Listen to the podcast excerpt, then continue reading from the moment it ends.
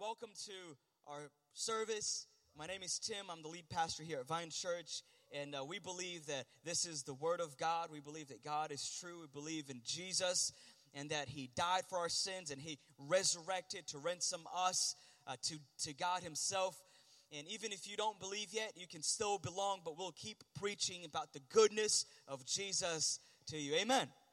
Today, um, I want to share a message that I titled According to his grace. According to his grace. I want to lead us to this passage in Ephesians. If you can go ahead and turn with me to the book of Ephesians, um, chapter 1. And before I read, before anything else, before I forget, um, we've printed out these prayer cards and we have them in the back. And I really want us to be a praying church. Um, we already are a praying church. We have seminary students and leaders that pray every week uh, for you, for every member of our church, for the visitors, for our city, um, and for this church in general. Uh, but I want us to, to involve in the needs of our members in our community. You hear what I'm saying? Uh, we want, I want us, our church, to be involved in the needs of our members in our community and uh, we'll find a way to, to find out and reach out to our community to people who live around um, this area to see what is it that they uh, need prayer for we want to be praying for them and also praying for you so if you have a prayer request we have prayer cards in the back um, at our connect booth our vip table um, together with the coffee for you um, so if you have a prayer request, pre- please fill that out. I would like to be praying for you. Um, and if you'd like to receive prayer during our service, I'm to start doing this. I'm to hang around here for like five minutes after service um, just to pray for you, or if you like to meet me in person or just talk and chat for a little bit uh, before I connect with everybody else, I would like to be here just to pray for you specifically. Amen. Awesome. So let's go to Ephesians chapter 1. So the title of my message is According to His Grace. According to His Grace. Can you repeat after me? According to His Grace. Come on, this is this is something I want you to learn, okay? And we'll be we'll be saying this um, uh, uh, uh, quite often during our service, during our message here. So, Ephesians chapter one, and I want us to start reading at verse five. Verse five. So it says that in love he predestined us. God predestined us for adoption as sons through Jesus Christ, according to the purpose of His will. Verse six to the praises of his glorious grace with which he has blessed us in the beloved. Verse 7 In him, namely Jesus Christ, we have redemption. How? Through his blood. Also, the forgiveness of our trespasses according to the riches of his grace Come on, you just missed a great opportunity to say amen. I mean, let me teach in case you don't know. Amen means that's good. Amen means glory to God. Amen means I agree. Amen means let it be done according to what you just said. Can I hear one amen? I mean, I don't know if you know, but let me just pause my message right here and tell you that uh, God's word is a it's, it's like a two way road, a two way street. You know, part of it is you listening to it and receiving it, but then part of it is you responding to it. Amen. Part of it is you responding to the message. Anyhow, so we just read this passage, and this is just an introduction of this letter, the letter that Paul wrote to the Ephesians. And in these verses, he packs it with so much, uh, uh, so, so, so much treasure.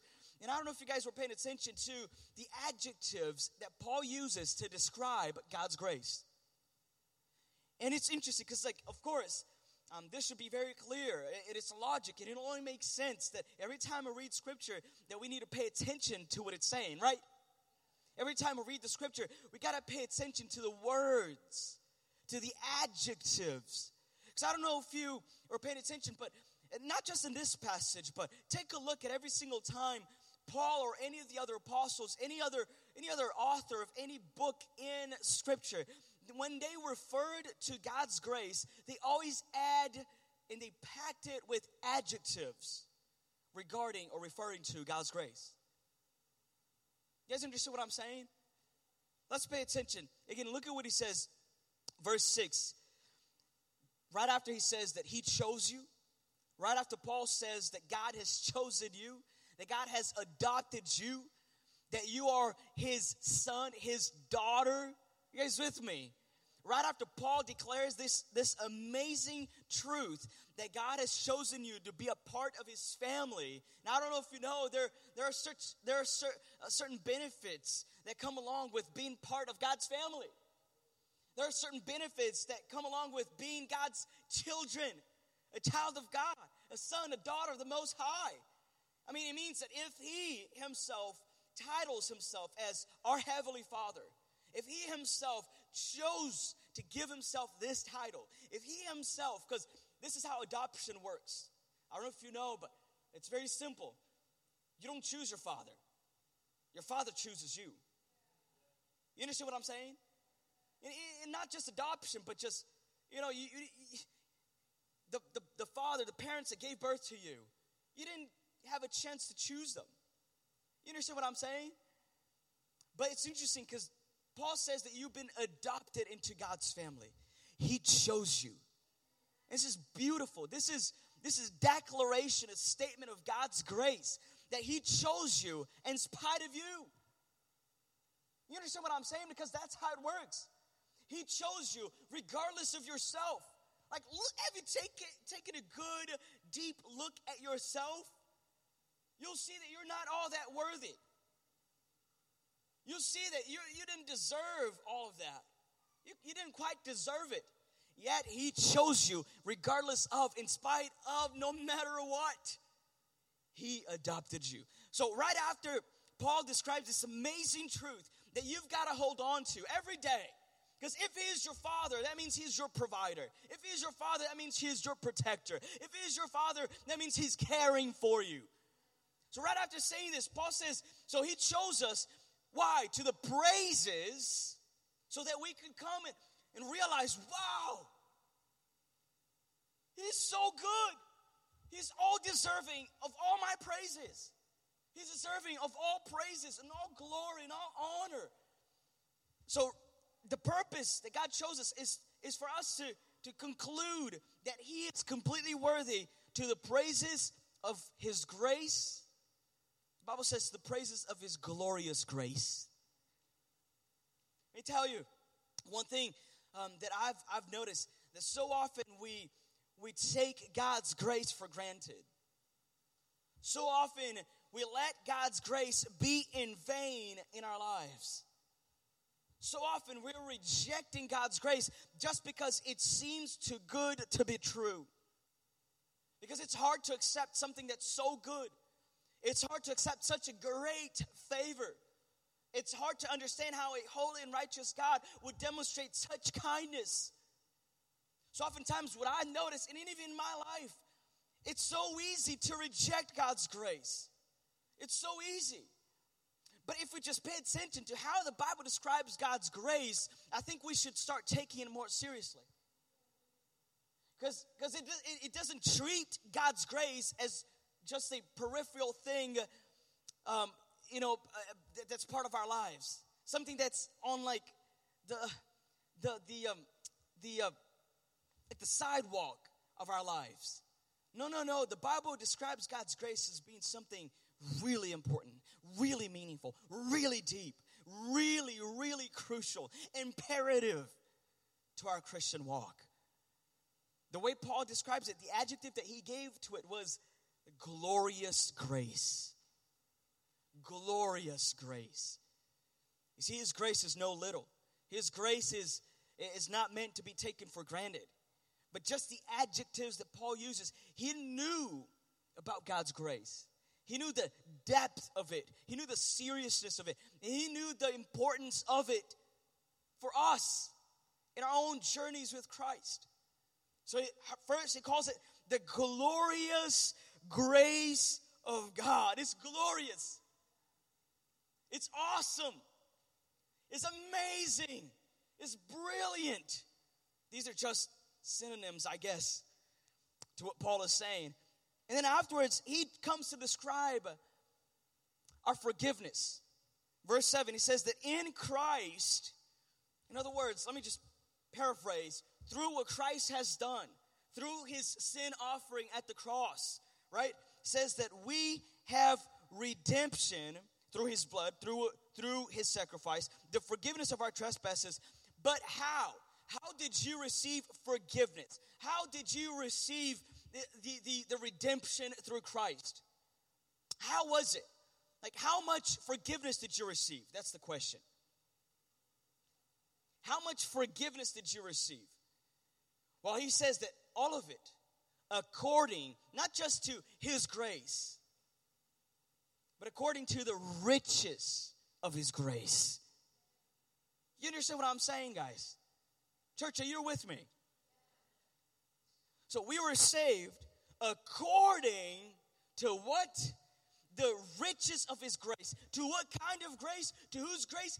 God's grace. If it's God's grace, then it's glorious. It's powerful. It's awesome. It's amazing. And it's imperative and it's important. You understand what I'm saying?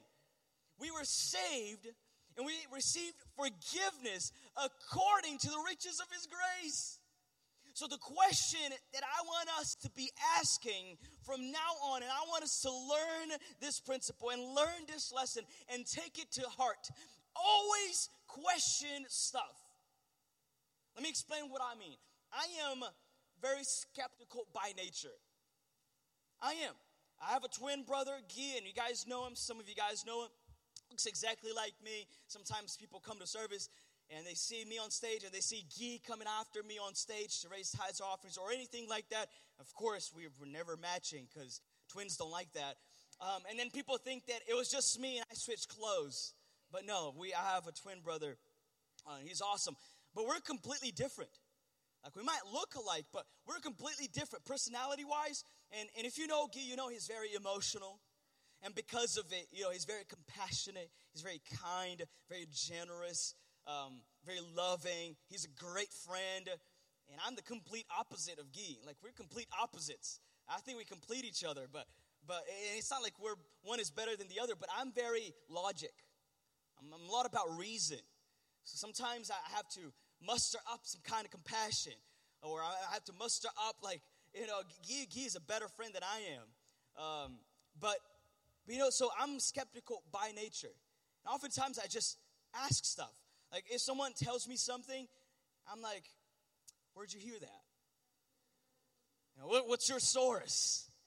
I want to read about it. You know, I, I, I don't know about you, but like I love I love Google. I Google everything. I know so many um, unimportant facts. You have no idea. You have no idea.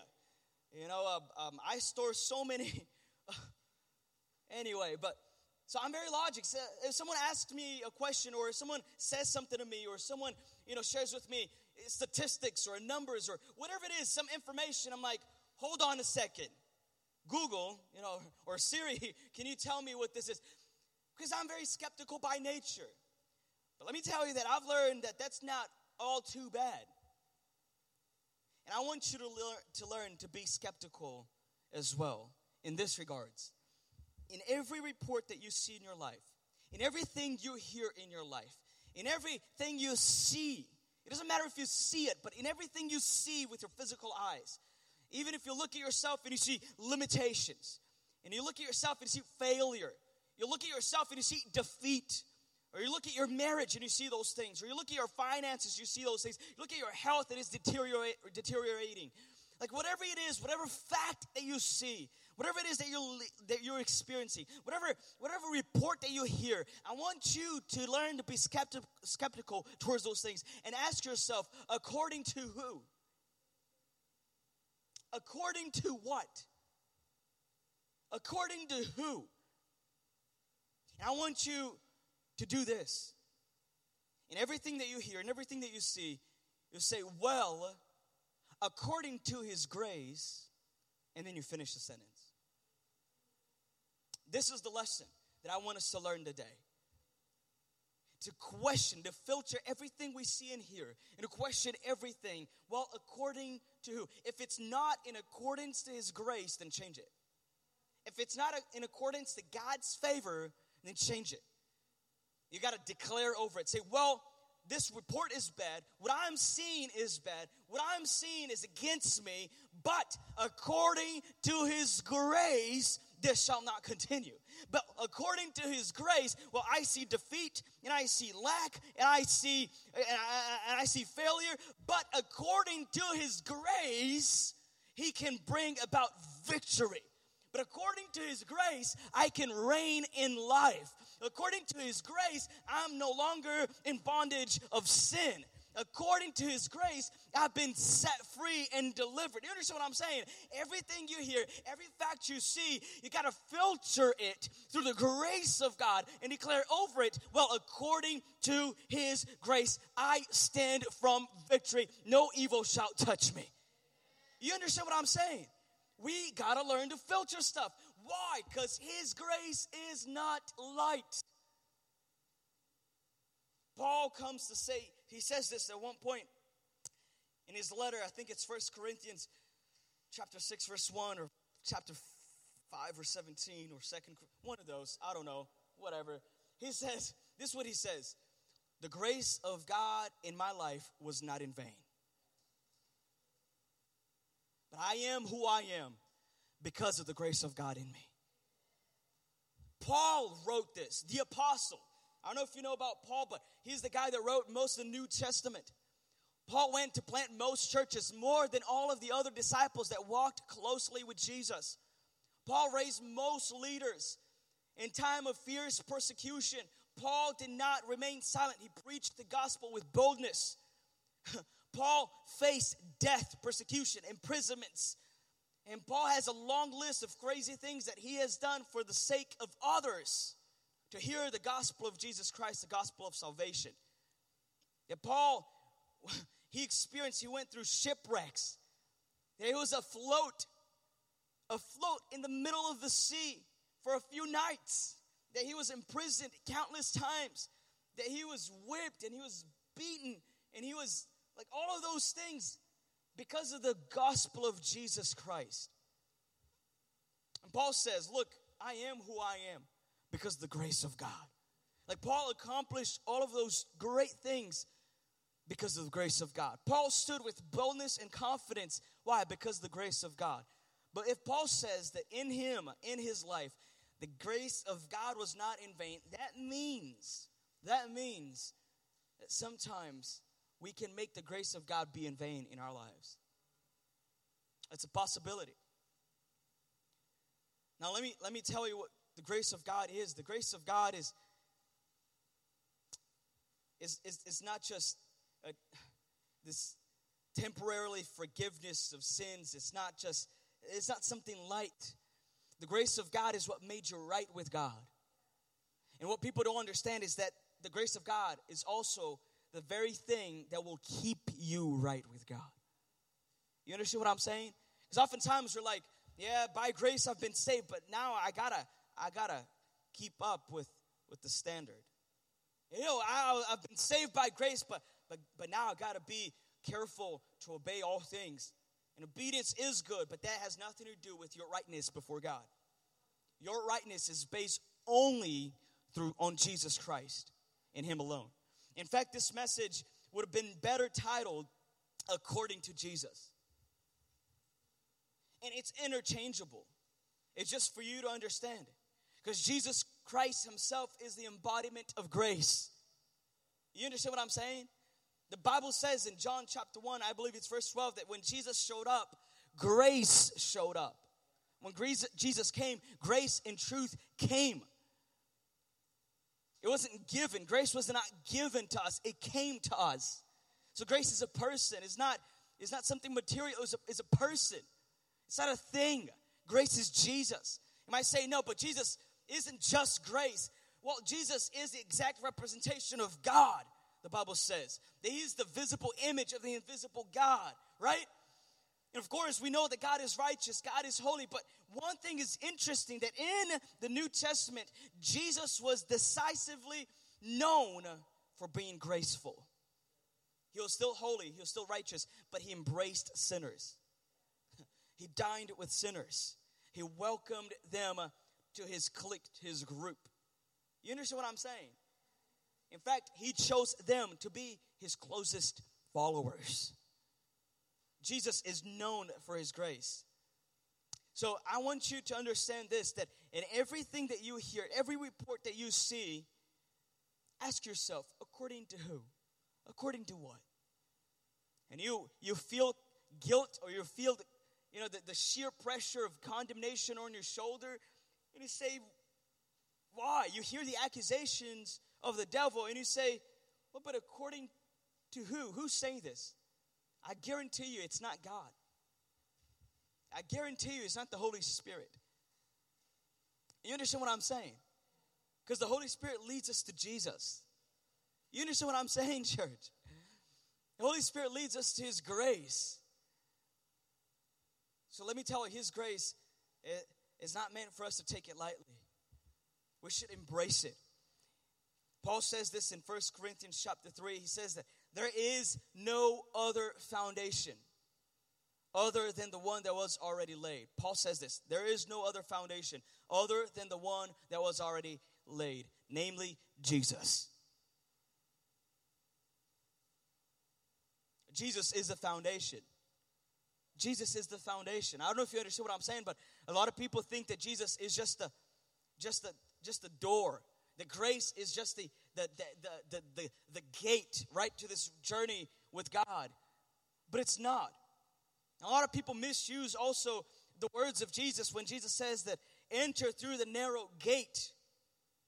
He says that a lot of people are, are, are, are, are losing themselves. A lot of people are, are going through the path that is wide, but not so many go through the narrow gate because it's, it's difficult.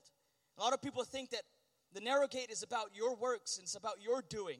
No, it's narrow because it's not about your works. It's narrow because nothing you could do could save you. You understand what I'm saying? You understand why the gate to salvation is narrow? Because no one in their own strength, no one in their own abilities, no, no one, no one could muster up enough good works to be saved. That's why the path to salvation, the path to God is narrow because it's, it's through one person. His name is Jesus. It's through what Christ has done alone, apart from us, apart from works, is by grace through faith alone. That's why the, the gate is narrow, because it is impossible without Christ to be saved. You understand what I'm saying?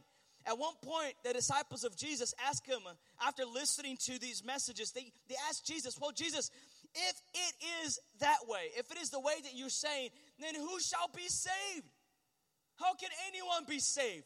That's why Jesus says, What is impossible for man is possible for God.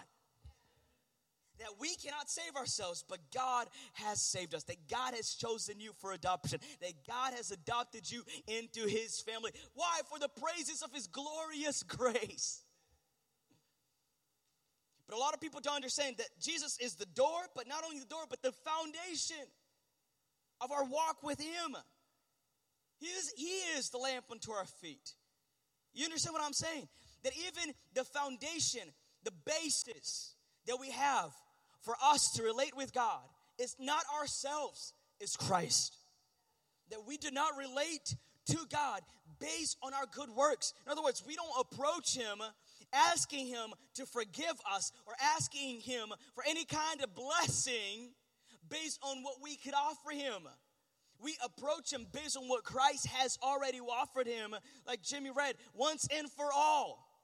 That Jesus made you right with God once and for all. Not only did his grace, not only did Jesus make you right with God, but he also keeps you right with him. This is great news. That the burden of us being right with God is not on us. That the burden for our standing before God is not on us. That the burden for the forgiveness of all our mistakes, and man, they are many. If you're just honest enough, if you're just honest enough, they are many. And they are egregious to God. A lot of people don't understand how our sins are egregious to God, but they are.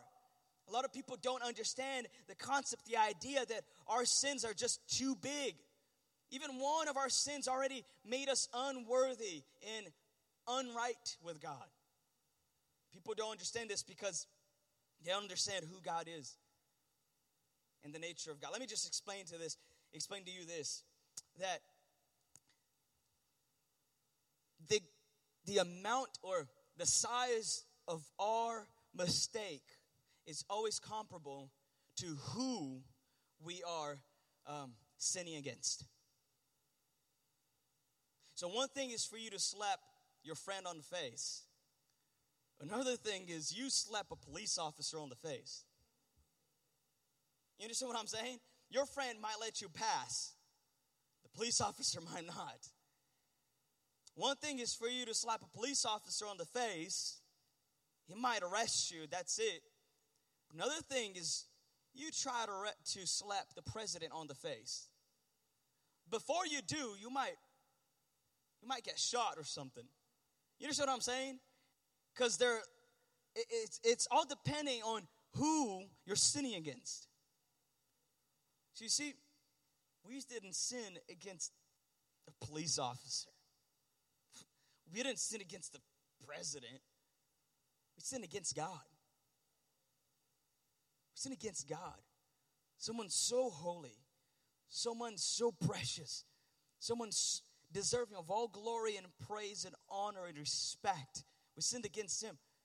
But the good news, church, this is the good news that you have been forgiven. Might as well just leave it there, right? I'll just leave it on the floor right here. So, the good news is that those sins, our sins, which are many, which are deep, have been forgiven. But according to what? To the riches of His grace. So when you feel condemnation, accusation, or shame or fear that follows the mistakes that you've made, any consequence of it, you got to ask yourself, well, I feel this, but according to his grace, I've been forgiven. Well, I, I see failure in my life, but according to his grace, he shall give me victory. Well, I, I, I see lack in my life, but according to his grace, he is my provider. You understand what I'm saying? I, I see that my life has been stalled for in a season, but according to his grace, he can speed things up. He's the one that owns seasons and changes seasons, removes kings and places kings. You understand what I'm saying? I want, I want to teach you really to filter everything you see by the grace of Jesus. And everything, ask yourself, well, what is this in accordance of? And you know what? Let me just explain to you one thing. And I've been saying, I've been talking about this at our church, that the number one thing that we need from God is His favor. His favor makes every thing else in our lives flow freely. You understand what I'm saying? It, just one divine touch from God is enough to change our lives forever.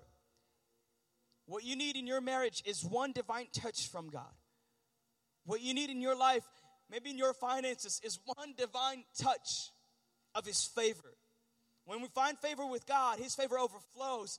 We will find favor with everybody else. You'll start finding favor with your boss, Husbands, you'll find favor with your wives. You understand what I'm saying? Like, wives, you'll find favor with your husbands. Because all we need is God's favor. But you know what? How do we gain access to God's favor? And I said this is not by works. It's not by what we do. It's not by what we can offer Him. Otherwise, it would not be called favor. It would be called a salary, a reward, a wage. You understand what I'm saying? It would be deserving. It's not deserving, it's undeservingly. That's what his favor is. It's unearned. You can't purchase it with your good works. But then how do you receive it? How do you gain access to it? Well, you be in accordance to his grace. Be in accordance to Christ. That's all you got to do. Just align yourself with Jesus. Just hold on to him. Just be close to him. Remember what I said that Christ is the embodiment of grace? Then what we got to do is Embrace Christ. believe in him, that he is our access to God in everything he is and everything he has, that he is our confidence to approach God and ask of him anything that we need at the moment. That Christ is the access to God. That Christ is all we need. It's his grace.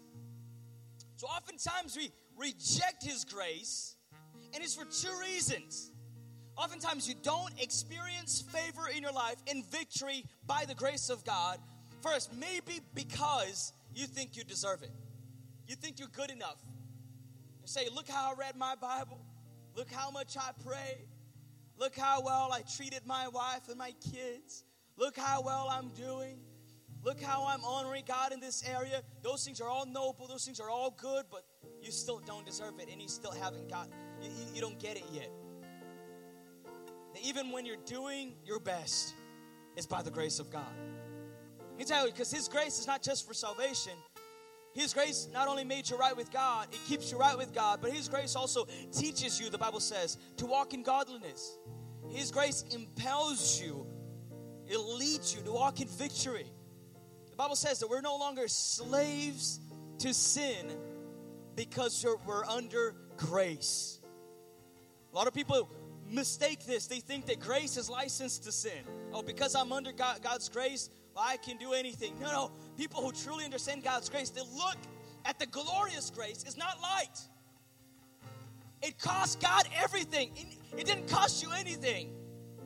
You didn't do anything to deserve it. But it cost him everything. The darling of heaven stepping down from his throne in heaven, coming to earth, born of a virgin, right? This is Christmas story dying on a cross, a curse from God and considered smitten by man, died, shed his blood in, in isolation, in abandonment. Christ did so. And so he cost them everything. So this grace, it once you understand this, the magnitude of it, the only response is response to his amazing love, to his amazing grace. Can you can you can you realize, can you notice the adjectives? His glorious grace, his amazing grace that set us free. Once you realize the greatness of it, like Paul said, Paul, Paul wrote about this. He says, he prayed, he, he prayed, he, said, he says, God, I pray that my hearers and my listeners would just understand how deep, how wide, how long, how tall. I don't really know if this is how it goes, but he just prays. I just, I just pray that they would understand how deep and how wide your love is. Because once you do, your only response is to throw yourself back at him. It's a surrender surrender under his amazing kindness towards you just as you were. That's it. So, I want us to learn to filter our lives under the grace of God. Filter everything that you see. The changes that you want, well, don't try to muster up strength to fight against the changes or to fight for the change. But hold on to God, the one that moves mountains. Hold on to God, God of supernatural, the God of impossibilities, the God that can do all things, the God that cradles the earth, the God that created heaven and earth, the God that breathed stars. Hold on to Him. He is your strength. Make Him your strength. I don't know if you understand what, what, what I'm saying. I'm pretty much saying that Christianity, your walk with Christ, is nothing about you, it's all about Him. It's nothing about what you can do, but it's all about what He has done. And, it's not about your strength, but uh, it's about holding on to Him as your strength. You see, it's all about living in complete dependency on Him. This is how you'll flow with grace. This is how you'll flow with favor. And it's when you align yourself with Christ. Why? Because it honors God. Because remember, I told you that He cost Him everything. I told you, cost Him everything. So when you hold on to Christ, you honor God that gave his only begotten Son to save you. Guess what? His divine, glorious, unending, amazing favor will flow freely upon your life. And you'll see areas of defeat becoming areas of victory and testimonies. You see trials becoming a reason for testimony. You'll see hurt and pain becoming your pulpit. You understand what I'm saying? You'll see things change and things move in your life. You see your health that was once deteriorating, now it's progressing. You understand what I'm saying? It is His grace that something clicked within you. You look at yourself and say, Well, if it's not in accordance to His grace, I reject it. I don't want it because according to His grace, this shall change. That shall not be a part of my life anymore. This burden is not mine. I am free. I am a child of God. I am part of His family. I can do all things through Christ. All things, all things, not just the good things, duh, but even the bad things shall work together for my good. Even the the, the, the attempts of the devil to bring me down, all of those things shall work together for my good and for the praises of his glorious grace. Come on, church. Let's stand up. Let's praise him. He is our confidence, he is our strength. Let's declare, He is our hope. We have a promise in God, and He shall not fail us. He shall not fail us. God is good, always good, and nothing but good. Let's sing it out.